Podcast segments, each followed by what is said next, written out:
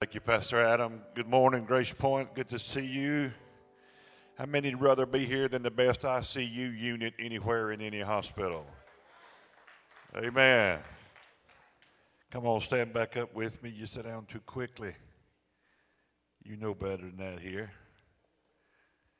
Amen. We do believe in standing and honoring God's word. I want to read in Genesis, the 28th chapter. Genesis 28, verses 10, beginning there, and we'll see how much to read. Amen. I want to talk to you about hashtag struggles. How many's ever had any struggles? A lot of people are struggling today with a lot of things. If you're not struggling today, you will be. I'm not prophesying that to you. I'm just a human. I've been on this planet.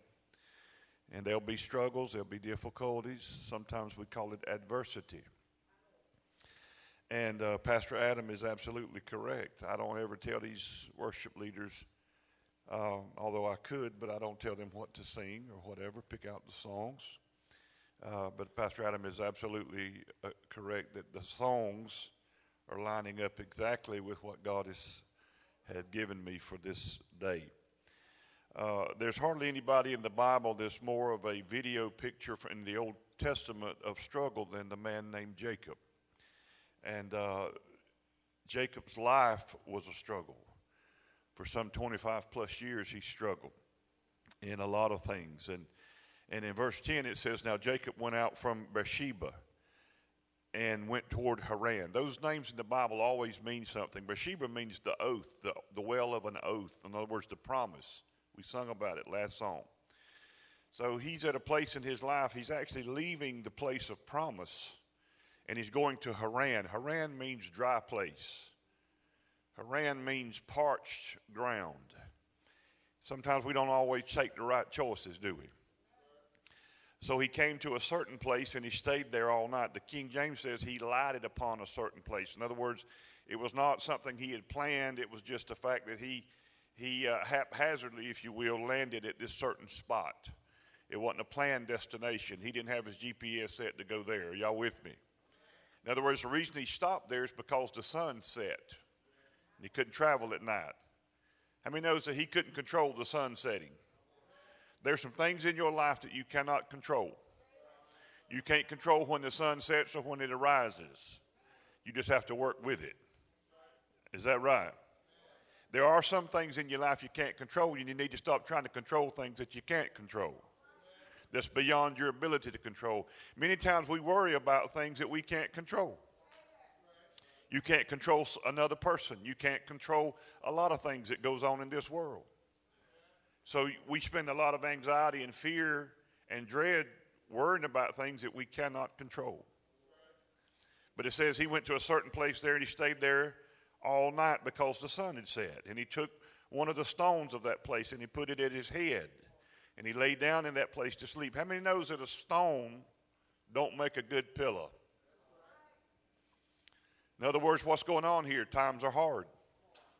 Things are different. Things are not normal. I'm sleeping on a rock, sleeping on a hard place. Nobody wants to go. There's no stores in Valdosta that sell stones for pillows. Right? Things are not normal. We're not enjoying the comfort that we're accustomed to. We're not enjoying the softness and the posturepedic, orthopedic, whatever it is, mattress. This, this is not one of those times. And he's, he's using things that are not really meant for that, but he, he took a stone and he laid it at his head and he made that his pillow. But then he dreamed, and behold, a ladder was set up on the earth. Now he's just trying to get some sleep. But the, the dream that God's put in you will still torment you in a good way. God won't let the dream die in you. You might just want to sleep, but God's still going to play the dream video for you. The dream that God has for you. God, God dreams so many dreams, He gives them away. He said He gives old men dreams, young men visions. He dreamed a dream, and behold, a ladder was set up on the where? On the earth. Where do we live? On the earth. And his top reached to where? To heaven. And there, and there the angels of God were ascending and descending on it. That's important to take note. They're ascending, they're going up, and they're descending. Where's God's angels? The Bible said they're ministering spirits among us. They're sent to minister to man. They're not in heaven, they're on earth. They're leaving earth, going up to heaven, and then they're coming back down. They're descending. They're, they're, they're, they're doing those things that God's called them to do. And behold, the Lord stood above it. And he said, I am the Lord, the God of Abraham, your father, the God of Isaac, the land of which you lie on, I will give to you and your descendants. And also your descendants shall be the dust of the earth, and shall be as the dust of the earth, and you shall uh, spread abroad to the west, to the east, north, and south, and in you and in your seed all the families of the earth shall be blessed. In other words, God's reaffirming, he, he's walked away from the place of an oath or promise, but God's reminding him of the promise. Behold, I am with you. How many knows that's worth everything right there? Well, he's on his way to Haran, parched ground, dry place desert place. But God says, But I'm with you. Look what He says, and I will keep you wherever you go. God, God said, I don't care where you go. You can't go nowhere. I ain't there waiting on you. Come on, somebody. And I will bring you back to this land. I'll bring you back to what I promised you. For I will not leave you till I've done everything that I told you. Can you see that? Then Jacob awoke from his sleep and said, Surely the Lord's in this place, and I did not know it. Some of you need to wake up to the fact that Lord's in this place and you didn't even know it. How do you know he's in here, brother? Because I read the Bible where two or three gathered together in my name, there am I in the midst of them. If we really believed that, we'd worship different. We'd, we'd act different. Come on, somebody. And then he said in verse 17, How awesome is this place! This is none other than the house of God. This is the gate of heaven. Jacob rose early in the morning. He took that stone, and notice this. He took that stone that he had put at his head and he set it up as a pillar, not pillow. See, what was a pillow? A hard pillow. In other words, what was a hard place in his life, he now anoints it with oil. Because those hard places in your life will become a memorial to you, and you say, Because I was in that place, God made me strong that, that place became a pillar. God turns pillows into pillars. Are you with me? See, I could say amen when I get through here and we go home, it'd be worth the ride. You see what I'm saying? He took a pillow, he poured oil on top of it, and he called the name of that place Bethel. Bethel means the house of God. But the name of that city had been Luz previously. I promise you, I'm not making this stuff up. When God puts names in there, he's, it's either play on words, the meaning.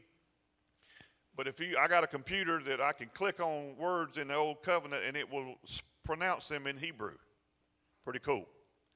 And when you click on Luz, this is what it says lose.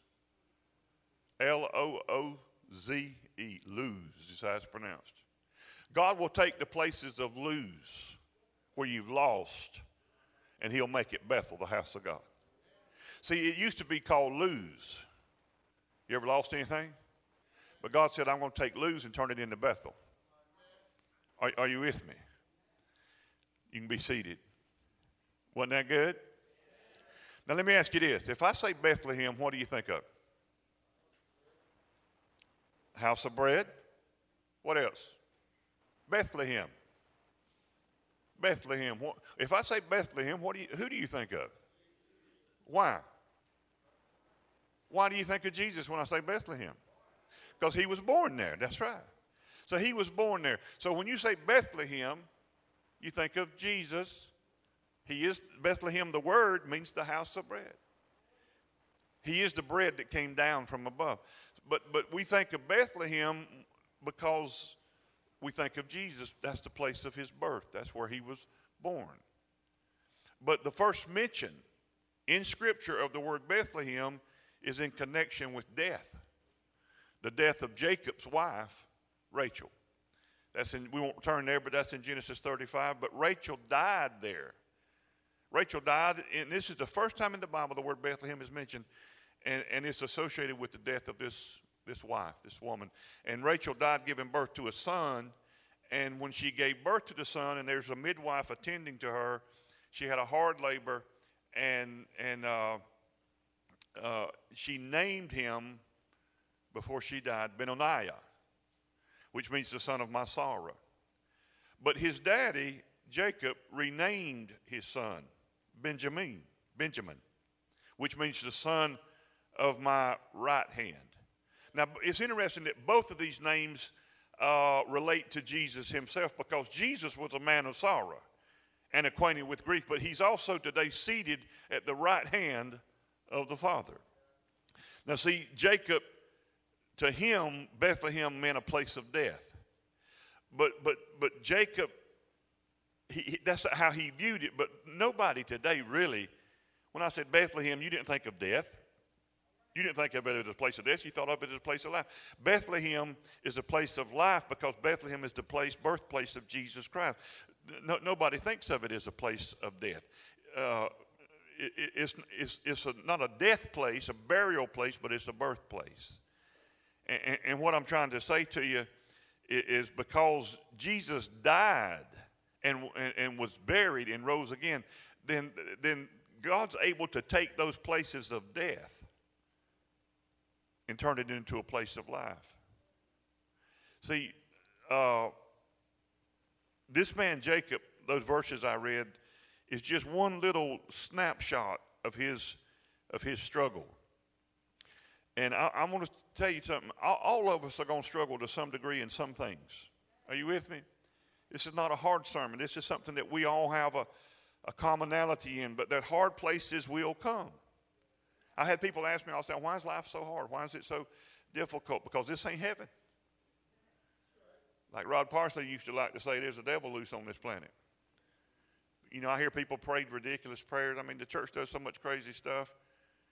It's wonder we got any sense. And they'll say, Devil, I rebuke you back to hell from whence thou comest. Devil ain't never been to hell. Most of the time, the word hell in the Bible means grave. Look it up. It means the place of death. It means grave. It don't mean fire and pitchfork and somebody shoveling coal. It's just ridiculous. The Bible says where the devil's at. He's walking to and fro in the earth, seeking whom he may devour. You can't send him to hell. He's never been there. He'll get a trip there. Don't worry. Hard places will come. You know, we call it adversity. But I want you to think about this. I, I try to say things that maybe will help you remember. But when you go through adversity, what you need to do is add a verse. In other words, you, really, when, you, when you're sick, then you add a verse. You're going through the sickness, you're going through an adversity called sickness. So you add a verse. By his stripes I was healed. We talked about that last Sunday. When you're going through financial difficulty and, and lack, you're going through adversity because of finance, then you add a verse. But my God. Yeah, I got all this, but my God shall supply how many of my needs? All of my needs according to what? To his riches. His bank account don't go down just because yours does according to his riches in glory. How does it come though? Through Christ Jesus. So, so you, you, you, just, you just have to add a, add a verse. Now, Jacob, his whole life had been a struggle. For 25 years, he had struggled constantly, and it actually began, if you read the Bible, in his mother's womb. Because his brother Esau didn't want him to be born. so Esau, there was twins. So Esau came out first. And the Bible tells us this stuff. And Jacob grabbed hold of Esau's heel. And one of his, name, his name actually means heel grabber. and, and, and God had, had promised him, though, the, the blessing, but yet there was something in Jacob. He, he just didn't trust God to bring it to pass. And he was always trying to, to obtain what God had promised through his own wisdom and through his own uh, actually trickery and, and, and, and manipulation. He was trying to get the blessing that God had already promised him before his birth that, that he would get. And, and so you remember the story, you know, he deceived his father. He went in before his father and, and he deceived, he dressed up like his brother and deceived his father to, for his father to speak the blessing over him. And, and thereby, we don't understand that in our American culture, but in the Hebraic culture, he stole his brother's birthright through that pronounced, spoken blessing uh, by Isaac over Jacob. And, and of course, uh, how many knows Esau wasn't happy about that? And actually, he made a death threat on him. He said, The day our, he said, I'm not going to kill you till daddy dies. He said, But once our daddy dies, you're a dead man. I'm, going, I'm coming for you. you. You, can, you can count on it. And so he lived, J, uh, uh, uh, Jacob lived with that death threat o- over his life all the time. And, and uh, he, he, actually fled from his brother's threat and, and, and, and he got deceived when he went to, to be married. He got tricked. In other words, Jacob's whole life, one of his, his name, Hebrew meaning of his name is deceiver. So in other words, he used deception a lot to try to deceive people to get what he, what God had actually promised him. But look what happens to him. He, he turns around and he gets deceived himself. So he wants to marry Rachel. That's who he's in love with. But, the, but her daddy worked out some kind of little scam on him, and he ended up having to marry Leah first. And he had to work a number of another years, seven more years or whatever it was, to be able to receive and to marry uh, Rachel. He, he, he didn't even really want to marry Leah, but he got deceived into that. And then his, uh, his father, uh, Isaac, died. And so here comes Esau, just like he promised him. He's coming to kill him. And I don't mean Esau's coming like just by himself. The Bible said that Esau is coming after Jacob and he's accompanied by 400 soldiers. How many knows this is not going to be a fair fight? He's meaning that he's going to do just what he promised him, and because he stole his birthright, he's going to kill him. And he's brought 400 soldiers with him to make sure it gets done. And so we, we, we pick up on that in Genesis now 32, Genesis the 32nd chapter. I just want to read these verses for you, verse 22. Okay to read the Bible here?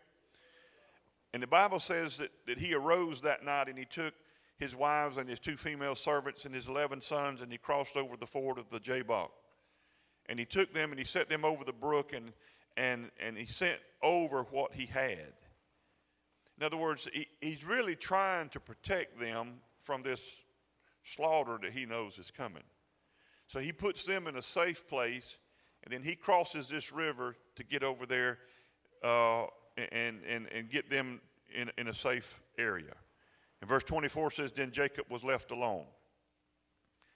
And a man, notice this capital M A N. Who's this man? You can say it. Jesus. We're in the Old Testament, but it's still Jesus.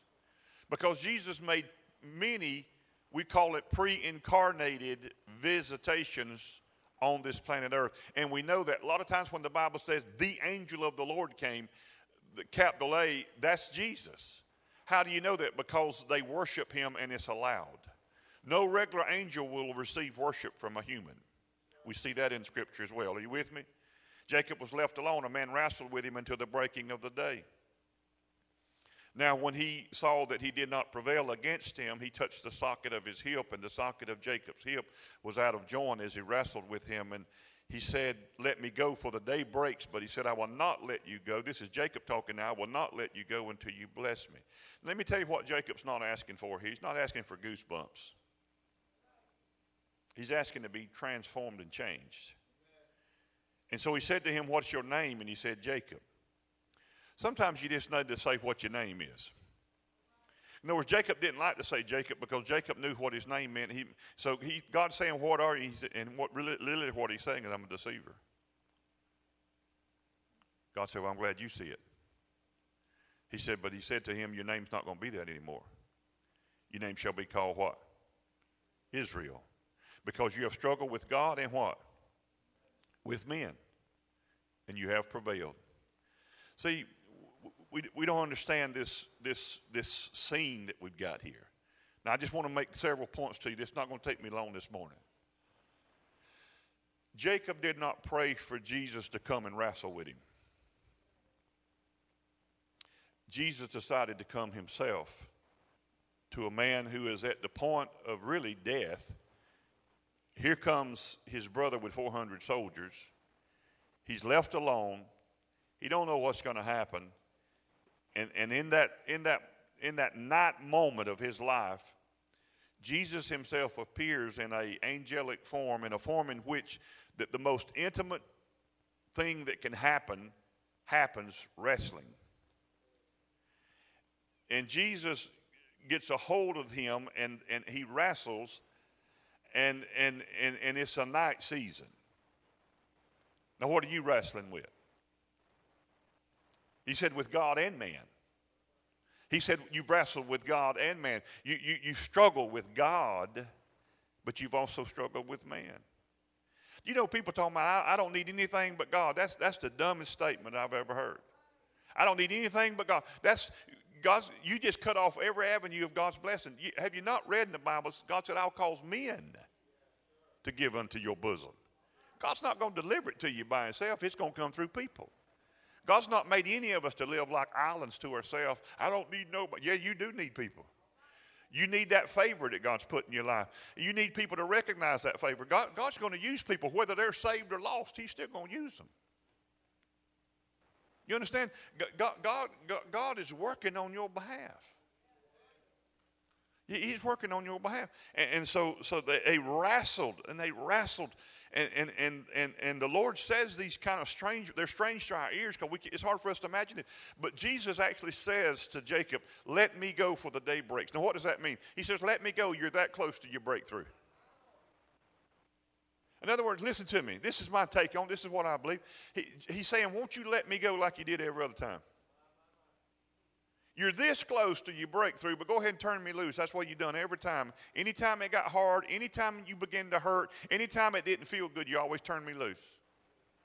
See, God will never turn you loose, but you can turn God, you can turn God loose. I said, God will never turn you loose.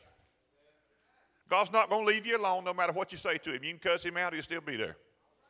God's not going to, God paid too much for you just to say, well, I'm done with you. God will not do that. It cost him his life. He's, he's going to work for it. He says, Won't you uh, let me go for the day breaks? He says, I will not let you go till you bless me. Bless means you, you change me. I, in other words, just what happened, he wanted a name change. I want you to change me from Jacob to something else because I don't like being Jacob. I don't like it. He says, Let me go. And, and, and, and, and it said, now here we go. And he touched the hip. So we don't understand that. It don't matter, just read it for what it says. He touched the hip, his hip became dislocated. Now, as a paramedic for 20 years, I picked up many people that had dislocated shoulders, dislocated hips. They, you know, that, and it's a very painful, painful thing that they're going through. And, and, and so I want you to see this imagery here. Jacob is hurting, but he still won't turn God loose. Now, now, now look at me. Listen. Can you hang on while you're hurting? You ever had to hang on when you're hurting?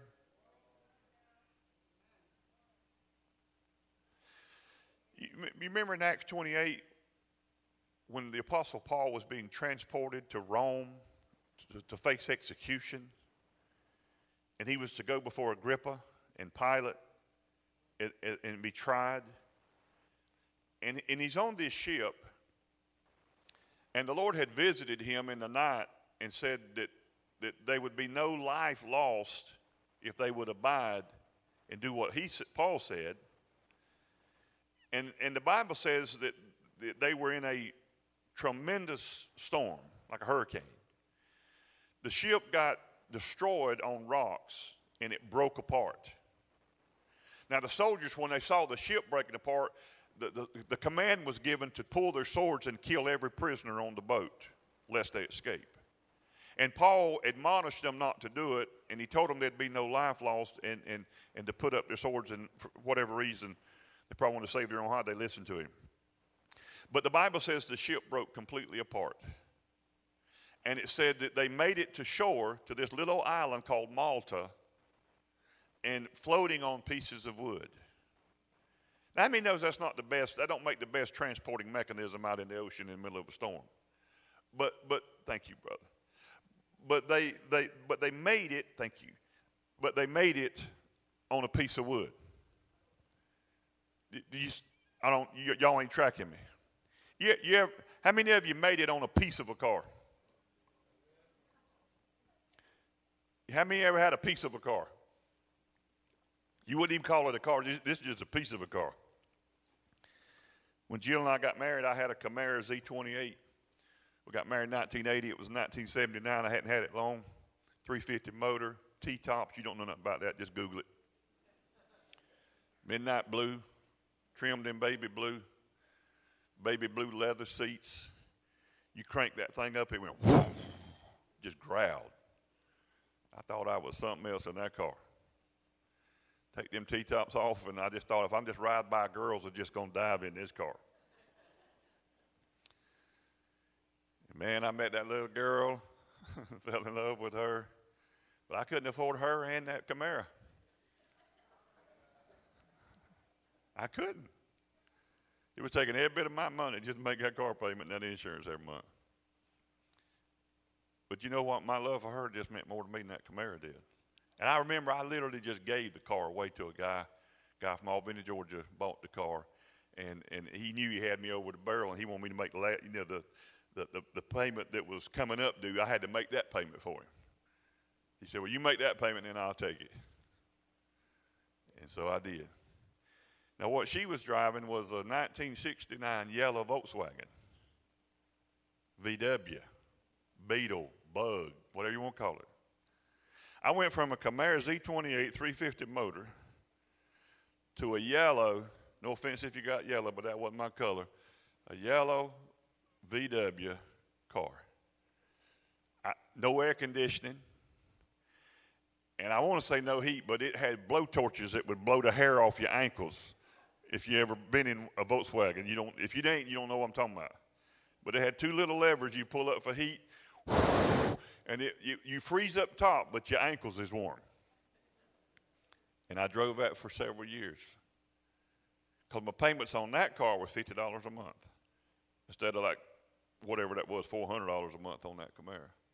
What I'm trying to say with that is love makes you do some things differently and see things differently. You know, no, I, I didn't. No, I didn't ever pull up somewhere and I go, "Man, you look cool." and I really hated it in that Volkswagen if I ever had to blow the horn because it didn't even have a real horn. It, it, I mean, it didn't even have a real horn. At least put a regular horn on it. But they put a horn that matched the way the car looked. but we was happy in that. I was, you know, not thrilled, but it got me back to the Tifton to the ambulance service where I worked. And because it may, but but never did I look at that and go, well, I you know I really have my, I, I I wanted what I had. I wanted my wife, and just things are different. So you you you got to see that in, in, that Jacob's going through a hard time. He's wrestling. He says, "Let me go. You're, you, the day breaks. Your breakthrough's close." He said, "I won't." I'm, he's hurting. He won't. And at that moment, God said, What's your name? He said, Deceiver. That's what, that's what it's been up to this moment. God said, No more. You shall not be called Jacob any longer, but you shall be called Israel. Now, I, I, don't know if you grasp what a big deal this moment is, because this is where the nation of Israel got their name. This is not just between God and one person. This is, this is where a nation was birthed that the whole world knows today Israel. When you say Israel, they think of the land, they think of the, the nation Israel in the Middle East, but they don't, hardly nobody thinks, but, but, but, but Jacob became Israel, the God of Abraham, Isaac, really Israel. He became that, that's who not, God, because of that overcoming power that God did there. See, the, the problem that many of us have is that we, we, we believe in God. In other words, we know God exists. I mean, how can you not? We believe in God, but we doubt what God has said when it comes specifically, listen to me, concerning us. And, and really, what they were singing about in the last song, we doubt those promises that God has. And see, we, we, we say stuff out of our mouth. And that second song they sung was, was talking about declaring those things and speaking those things and the power that's in my tongue. And see, but we say, this is, this is what a lot of us say. I'm not saying that I've, I've been immune to, from this myself. We say, well, we just say, well, I just can't see it. You ever heard that? I just can't see it. I, I, I can't see how it will work. I can't see how God's going to do it.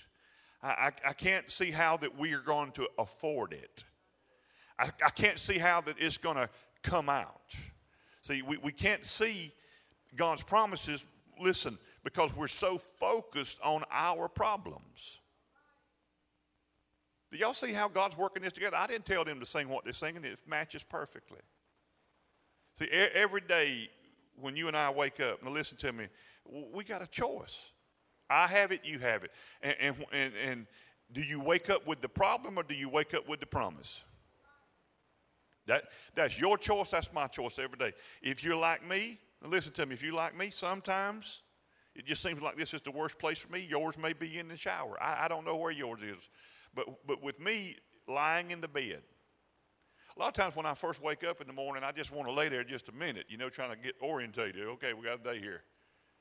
But sometimes you, you know, immediately your brain kicks in and goes to, to operating. And, and, and, sometimes when I'm lying in bed awake, I begin to think about my problems. And, and I think about what could go wrong. And then I get into that what if. I know you've never done that, but just pray for me. I need your prayers and you need to practice, okay? So, so uh, but, but I, I, start thinking about what if, what if this happened? What, what if that don't happen? What if this does happen? And I think about, and this one really bugs me, I think about what if I had done things differently?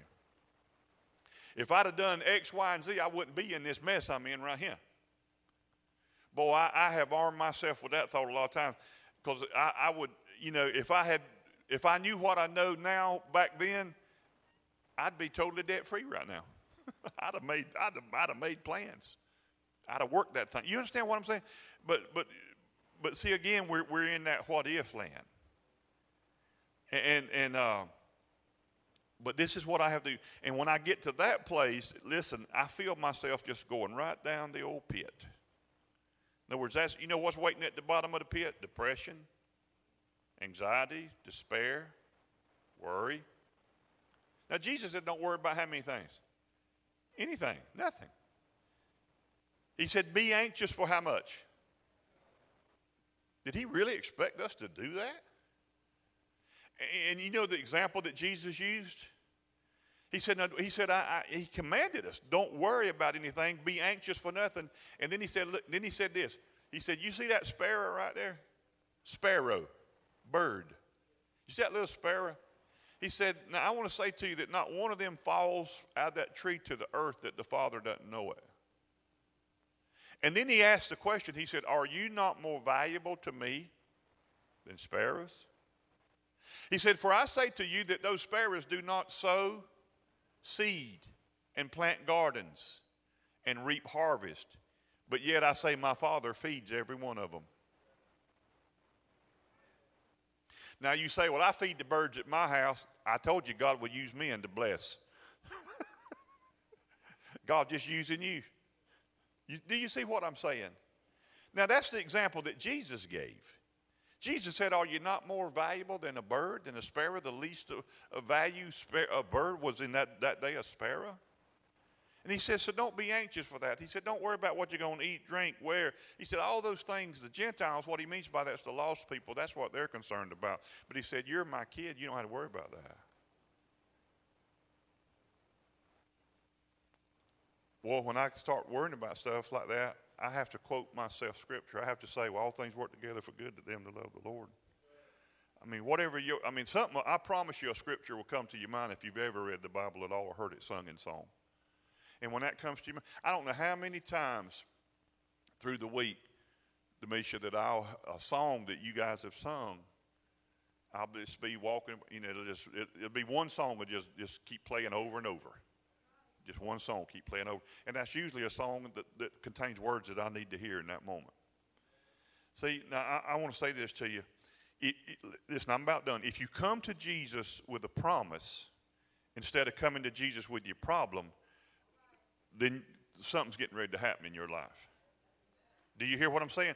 If you come to Jesus with a problem and you make that your focus, and you go back like we were pastor adam was mentioning if you if you don't speak to that thing if you don't speak to that mountain so to speak if you you know god never told you to pray about the mountain. He's told you to speak to it. Well it may be just look like it's so big. And notice he said mountain. He didn't say molehill. I mean that's huge. I mean nobody can move a mountain with words but yet in the kingdom of god you can in the kingdom of God, you can. So every, every miracle, listen to me, I'm, I'm almost done. Every miracle that God has ever done, people talk about the, the, the gift of miracles. Listen, there is no gift of miracles in the Bible. In 1 Corinthians chapter 12, it names nine gifts of the Holy Spirit. Now, listen, one of those gifts is called the working of miracles. Everybody say working. See, that's the word you don't like. But if you want to see a miracle, you got to work one. The working. The gift is the working of miracles. And I can tell you in the Bible, you won't find miracles without there be some working with it.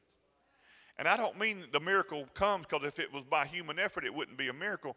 But you, you and I are co laborers with God. We are co laborers with God. And so, listen to me every miracle that God has done, He has to have something to work with. And you working with God, listen, is you, your, your faith being demonstrated and extended. In other words, you're doing like we talked about last Sunday. You're not trying to get God to respond to you, you're responding to God. You're responding with your faith to what grace has already freely provided for you. That, that, that's what it is. And uh, when, when God says that He wants you to, God has to have something to work with, it, it doesn't have to be very much. It doesn't have to be much at all. It can be five loaves and two small fishes. But God can take that little bit and feed thousands with it. Do you not see that in the scripture? It can be like the woman in the old covenant that just had a little oil in a jar. But God's got to use that little bit that you got. And then it poured and all the vessels were filled. It, it, it can be just a little bit, a handful of flour in a, in a barrel. And, and the prophet says, Make me a cake.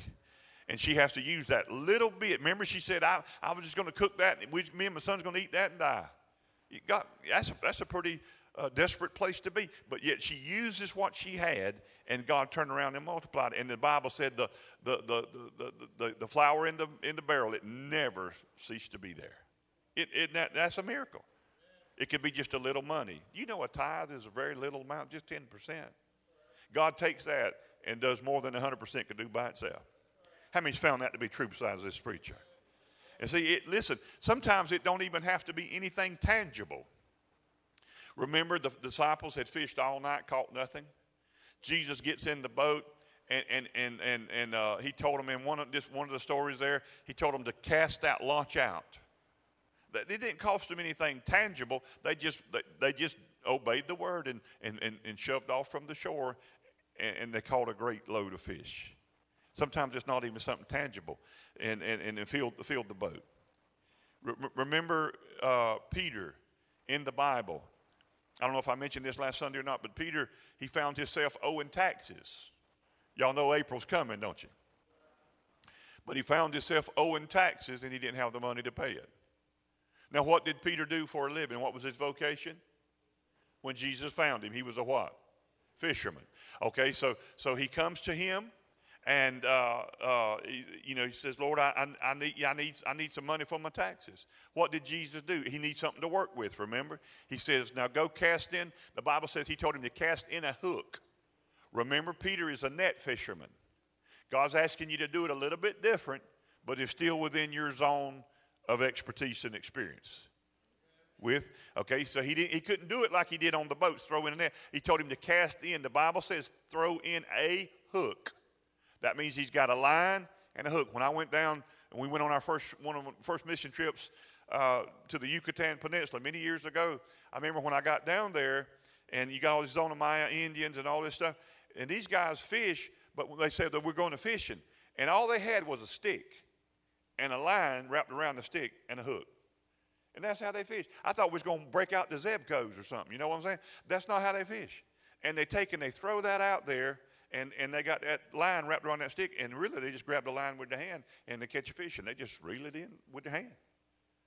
And, and they was catching them. You don't have to have a Zebco 33, I found out, to catch a fish. He told Peter, he said, throw in a hook. And listen to what it said. This here comes the miracle part, and he's got to work with him. Now you can sit there and you can say, well, why I got to do that? Why I, I don't I don't feel like fishing, or I, I don't want to do that. That's not the way I do it. You got to do what God says. God's trying to extract faith out of you. He throws in a hook, and then Jesus said, The first fish that you catch, open its mouth, and inside you'll find a gold coin. Take that, pay your taxes, and Jesus said, While you're down there, pay mine also. Isn't that cool? Pay mine while you're down there. And uh, now, listen, there's a lot of prophetic symbolism in that the, the Bible says, I told you this last Sunday, Jesus said, Follow me and I'll make you what? Fishers of men. Fish represent what? Men. Most of the time, they represent men. And, and, and he said, Follow me and I'll make you fishers of men. So that, that, that fish represents man. Where's the money at? Where's the money at in the fish? It's in his mouth. What do we talk about today?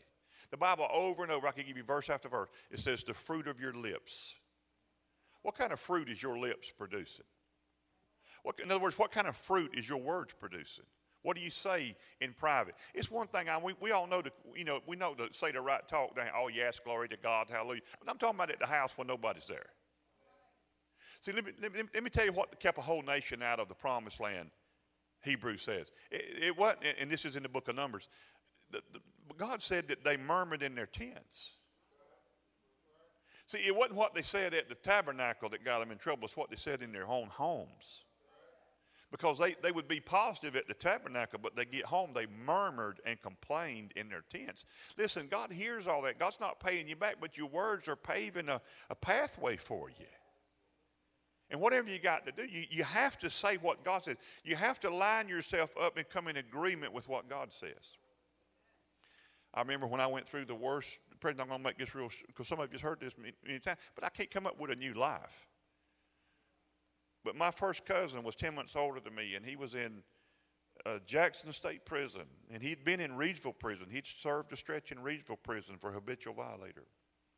And now he's in Jackson State Prison. He's up there, I remember on his wing was the Atlanta child murderer. Remember that guy? On the same hallway with my cousin. And I had not had any communication with my cousin in years. Not that I hated him or anything, but he would just, you know, I was doing my thing, working, trying to provide my family, and he, he lived a rough life. He's serving time now again. Went to Reidsville first time, and, and now he's in, in Jackson State Prison. Had a stretch there several years. And uh, I was going through a hard place in my life.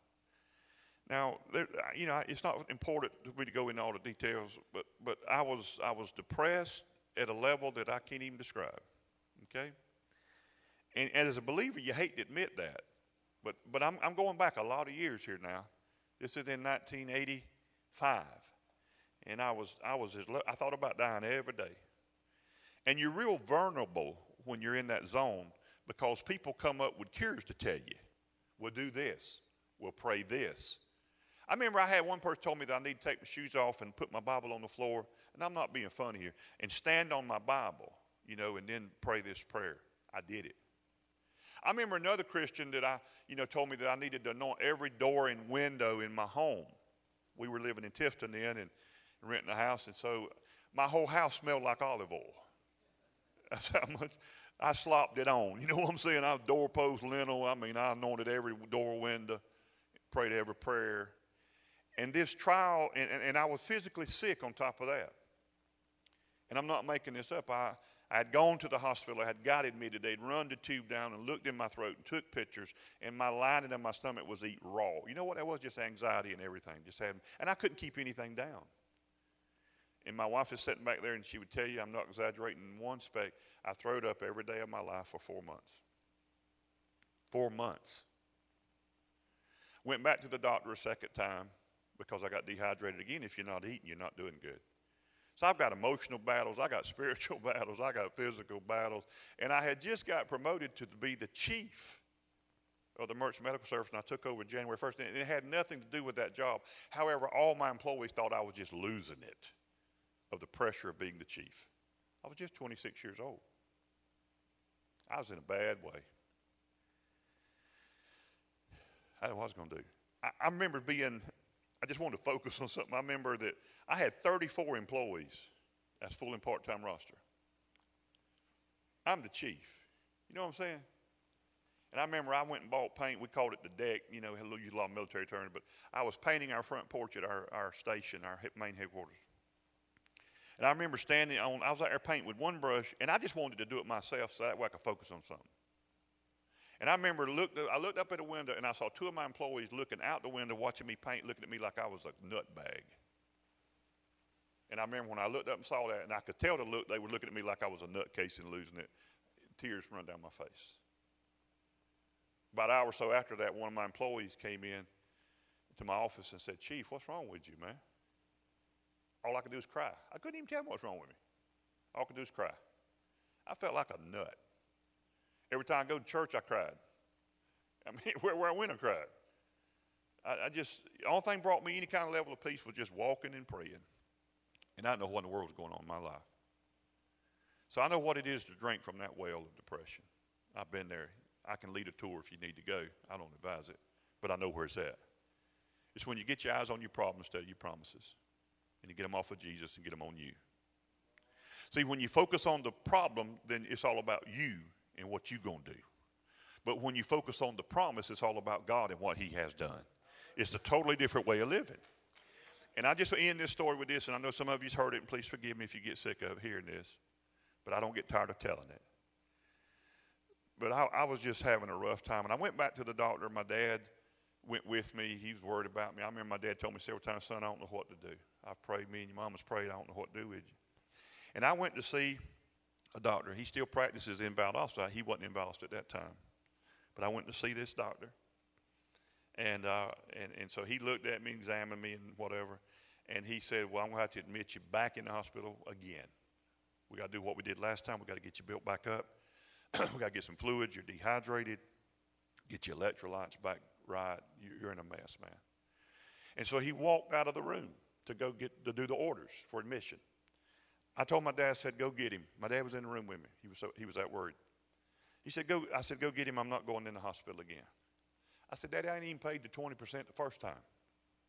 I, I just can't do it.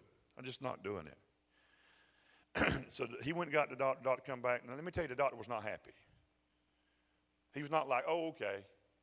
He's like, he gave me the old riot act. You know what I'm saying? I mean, he, he talked rough to me. and this is what he said to me, and I promise you I'm not exaggerating.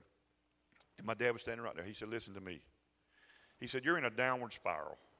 If you don't break this cycle, you're going to die. And he said, I don't mean philosophically. He said, I mean literally. You're going to physically die if you don't break this cycle. That didn't help me none. Because if I could have broke it, I'd already broke it. You see what I'm saying?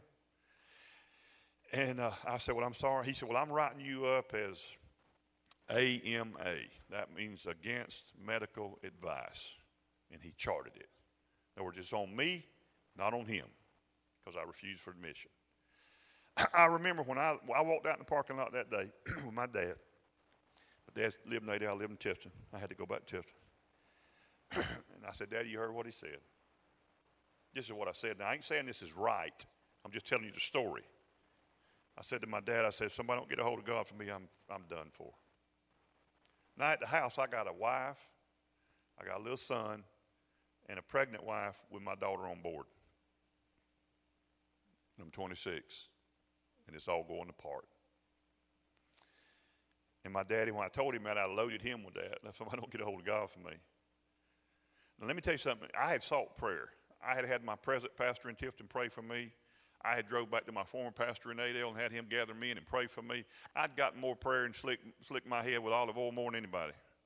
But it didn't seem like I was getting any better. I didn't know what to do. I remember riding in that little car back to Tifton on 41. Had to pull over before I got to Lenox and dry heave out the door. I remember being by the side of the road with my head hanging out that car, feeling like the biggest piece of trash and loser that could be on the planet. Just, just closed the door, went to the, went to the house. Now, I was trying to survive on Gatorade and liquid stuff, you know. And uh, my wife didn't know what to do with me. Bless her heart. I really got scared a few times. I figured she's going to leave me through the middle of all that because she's just going to get sick of it. And, uh, you know, for four months a long time. And uh, you know, I would come home every day because I was a chief, so I got, you know, I was eight to five, so I'd come home at 12, and I, am not making this up, she'd tell you. And so I was raised Pentecostal, so I thought you got to yell at God to get him to hear you. You know what I'm saying? I, mean, I would come home at 12 because I couldn't eat, and I'd go into a back bedroom, and I would pray, and she would hear me pray for 50 minutes as hard as any man could pray, and as loud as he could pray. Because I was like a, a guy dying trying to, uh, I'm trying to survive. And, I, I, and I'm not exaggerating. This is the story. Let me tell you what God does. when I, after I got back to Tifton and went, he had to go back to work, got to feed them people at the house, you know. and I remember it was just a day or two. My uncle called me. Now, this is a real cool part of the story. This building that you're sitting in, you listening to me? This used to be ITT Thompson Industries. This right where you're sitting in used to be a factory. And my uncle worked here. He was a supervisor. And in my office, right next to my office is another office that we now have a conference room. That was my uncle's office, just like it is today, except it had his desk and all in there. And he worked here. And my uncle called me from this building. And he called to Tifton and said, Dell, I got a letter from prison today from Phil, and it's all about you. I wanted to read it to you, and I'll give it to you as soon as I see you next time. And I said, okay. I'm just sitting at my desk. I didn't know that God was about to do a miracle for me. And this is my, and I have the letter, and this is how it goes. And he wrote it to his dad, but it was about me. He said, Daddy, he said, I had a dream about Dell last night, but I believe it was a vision, for it was more real than any dream that I'd ever had. And he said, I saw Dell, and his face was real sad, and he was crying a lot, and he said it was snowing heavily all around him. And he said the snow was getting deeper and deeper. And he said, I heard a voice from heaven say to Dell, Throw away your crutches. He said, but the look on Dell's face, it was the wrong thing for him to do, and he just kept struggling, struggling in the snow with those crutches. But then it says, but finally, Dell threw down his crutches. And at that very moment, the sun came out. Dell's face changed to a bright glow, and he began to lift both of his arms to heaven and praise and magnify God. And while he had his arms up, Daddy, he said a suit of armor descended upon him and slipped over his shoulders and covered him. He said, and then the snow had melted all the, I mean, the sun had melted all the snow and it had turned it into a great big lake. But this lake was full of fish. But these fish had the faces of men, but they looked like they had been attacked and mangled all over. He said, Daddy Dell reached down and picked up a fish and began to cast it into the lake. And he began to catch those fish. And he would reel them in and he would take them out of the water and they would change to, this is what it says in the letter, full flesh men. And they would lift both of their arms and begin praise and magnify God. That was the vision. That was the dream. When my uncle, as he was reading that to me, I felt like a heat went down my esophagus. Literally and it felt like it got into my stomach and just swirled. It was a sensation. I had a feeling. Now, let me tell you something. After you've not eaten in four months, you're not going to go home and eat a steak. Even though God did something awesome inside me, I went home and I started with soup. Chicken noodle, by the way. and you work your way back. I had lost down to 29 inches in the waist. I, it was hard for me to keep my britches on. That's how much weight I'd lost. But God brought me back every day and restored me. I've never had a problem eating since. and I've not lost down to 29 inches again, although I could go a little bit, but you know, I could afford to do that. So don't want to do it that way though. All I'm telling you is whatever it takes for God, God's there. I need an angel to come. When you need one, God will send one. I hadn't got one. Well, you don't need one. God is a good father. He knows exactly what you need. He knew what I needed. He knew what you he knows what you need. He's not going to do it the same way. He never makes two snowflakes the same. He never makes two people the same. God is unlimited in his creativity and his ability to to to augment your life and to speak to you and to deal with you and to and to communicate with you. He, he's he's that God. And you're looking at somebody that and and I remember after that season in my life, it didn't mean that you know, but but God healed me. God, you know, and I remember and and I had as amazing as it is, I had forgot that my uncle had called me from this building. And I remember when I first came down to this church and I began to pastor this church. And, and, and the church, you know, had gone through some difficult times. And so I'm here and I have accepted the assignment and, and, and, and I'm the pastor. And I didn't come riding in on a white charger. I can't save myself, much less the church or anything else. So I had no visions of grandeur that I was going to be the Messiah. I know who the Messiah is and I know who he's not but I came to serve and I came to do what God had called me to do. But I remember I even had my moments here being really discouraged Because when I first came, you know, there wasn't very many people. And I remember, you know, I said, well, I left over 300 people where I was pastoring, and I did, to come here. I must have been stupid. What kind of drug was I on that got me to accept this situation here? And I thought it was going to do this, this, this real fast, but it didn't do this, this, this real fast. And I remember I called all our community groups in, and we were meeting in here every Wednesday night. And I was just trying to get to know the people and know the leaders, and, and, and, and the crowds wasn't what I wanted. And I, I, I was feeling very discouraged one Wednesday night. And a man walked up that I have never seen before or since. And he walked up after the Wednesday night service and he said, Pastor, can I talk to you for a moment? And I said, Sure. He did this. I remember he was doing this. He said, Man, it sure is unusual to see this place as a church. He said, This right here used to be a factory. I said, That's what I understand. Now, I didn't know at that time until that man said that. Listen, I knew my uncle worked in Valdosta, and I knew he worked for IT&T, but I had no idea that it was actually from this building that day he called me. See how cool this is? I didn't know. I just thought somewhere, I didn't know where the building was in Valdosta. I'd never been to my uncle. I didn't know. He said, Yeah, I worked here. He said, Now, your last name is Young, right? And I said, Yes, sir. He said, Are you any kin to a Jimmy Young? I said, That's my uncle. He said, Well, he was my boss. He said, We worked together in this building. I said, It was in this building? He said, In this literal building. This was our factory. This is where we worked. And, uh, and, and when he said that, it was like the Spirit of the Lord came on me real strong. God said, I had called you to this place before you even knew I called you to this place. And, and, listen, and listen, and the phone call that my uncle gave to me from here to Tifton, that was the call that called me into the ministry. And, and well, let me say this that was the call that settled it for me. I knew I was called to be a fisher of men.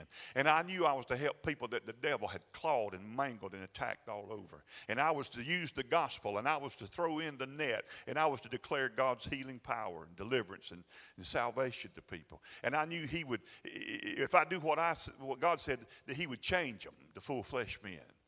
And He would heal those mangled and attacked places in their lives. I can't do it, God does it. Are you with me? And that night, on that Wednesday night, standing right here, almost right where P- Pastor Adams, that, that man encouraged me. And I left here that night. And I immediately, the next morning, I called my uncle. And I said, Uncle Jim, there was a guy in the, my service last night and said that where I'm at. And my uncle didn't even know where I was pastoring. We hadn't communicated. And I said, I'm pastoring down there in Valdosta. And I told him where I was at in the name of the church. He said, Yeah. He said, That used to be where I worked. He said, he said The offices, he said, You go in the offices. He described, and that's why I know right where his office was. Because in the office I'm in, that's where the big boss, he said. That was their office. And then the right side used to be another one of our pastors. He said that was my office right next to him. And he told me who the boss was. He said, "Yeah." He said, "He said, son, that's the very building I called you from that day when Phil mailed me that letter. He mailed it to there." And God, God was letting me know that when I called you into the ministry, son, I called you from a very place that I would eventually send you to. If you think that's coincidence, you don't know Papa that I'm talking to. And God just as surely wants me here, and He just as surely wants you here. And God's got a plan for your life, and no matter what the devil's done, how, how attacked or mangled or depressed or, or whatever, I want to promise you, He's not going to leave you like that. He didn't do that to you in the first place. Now, why'd you have to go through that? I, I, I don't, I don't know. I, I mean, I'm sure most of mine was self inflicted, like most of our stuff is. It was just my doubt, my unbelief, not, not trusting God. I don't know what it was, but God brought me through. And God used a miraculous way. And I remember after that season in my life, God began to speak to me. God did so many miracles. He told me to move back to Adel, to Cook County. I didn't know that He wanted me to start a church there. But and you understand, I was a chief, and I had been mandated to move to Tift County because of my position. And, but I had such a boldness when I heard God say, move back to Cook County. So I went before the chairman of the commission. I said, Mr. Ken, I'd like to move back to Cook County knowing this, it may cost me my job. And, but I was willing to lay the job down if that's what was going to happen. And I remember he sat there, and it seemed it would seem like a long time. It was probably no more than 15, 20, 30 seconds. And he just sat there a minute, looked, and he said, Well, he said, You know what? He said, You can live anywhere you want to. He said, Your job is administrative. Your, your job's not to run calls and get up here. And uh, he said, So uh, live where you want to live. I remember it freaked out the department. They couldn't believe I could live where I wanted to live. And, and, and, so we, we moved back to Cook County. And years later, God would have me to start a church there that's still going today. And then God would bring me here. They're still going today, in spite of COVID. Glory to God. We're still going today. Amen. Amen. I want you to stand with me. You going to focus on the promise or the problem? Now, if I ask you how many people in here has any kind of problem, could y'all just encourage me? And if you have a, pro- don't make up now. If you don't have one, don't raise your. But if, has anybody got any problems that you're dealing with now? Could you just hold? Oh, I'm in good company. I have a lot of brothers and sisters in here. Now, some of those problems may be not so huge. Some of them may be mountains. Some of them be mount, uh, uh, problems of health. Some of them be problems of uh, finance. I don't, you know, the list is endless. What the problems are. And I know, you know, and, and I, I, get so aggravated with all this COVID stuff. I get so aggravated with all this stuff because it, it just hinders. And I understand the reality. I understand. And periodically through all these, uh, almost a year now, we've had, you know, there's certain seasons and people, they, they, they, they, they have it. We had so many of, of you have, have had it and, and, and you're fine. You're okay. I've had good friends the pastor that married me and my wife, he lost his wife due to that. So I know the reality of it. I, I understand that. But I do hate not praying for you like I used to do, gathering you all up here in the altar and getting you close. But your faith is still real, right? And you can believe God touch you right where you stand. And I'm, I'm asking you to, to do what it takes us to put faith in a person and focus on the promises of God. God's promises, they sung it, are what? Yes and amen. So you will never find God where you find a promise that He'll say no. God will never say, not, it's not your promise. God will say, God will never say that's for everybody else, but not you. If there's a promise that you can find concerning your situation, God says your answer to that promise is yes. And the word amen means let it be so. So God says, All of my promises are yes, and, and let it be so in your life. Amen? Now, I remember here, they, when I first came to pastor, they said a lot of times when you say something really powerful, you'll hear the train blow the whistle. Howard, am I telling truth? y'all just hear the train whistle blow? That's for the old Southland people right there. You hear that whistle blow, and it was almost, they took it as a sign. Amen. God's just saying amen. He just used the train conductor to say amen. Amen to what he just said. God's got promises for everybody in this place promises for you, promises for your family, promises for your health, for your finances, and He's got promises for you for this year. You're not going to ever come to this church and be discouraged, beat up, or run over. You're going to come here and get the, oh, blow that horn, God. You're going to come here and get encouraged in the gospel. And God's going to empower you to go out and do what He's called you to do. Amen. Just blow, God, blow. I'm taking to that. You say that's silly. I don't care. I'm enjoying it. Amen. Every promise that God's got for you is yes and amen. Just believe the promise. Focus on the promise. Don't focus on the problem. Problem's going to be there, and when, that one gets done, there'll be others down the line waiting on you. I assure you. But, but Jennifer, you encourage me so much, darling. Wave your hand so they know I ain't making up nobody. This little precious gal, I'm not trying to illuminate her and just, you know, wear her out. Just a few weeks ago, buried her husband.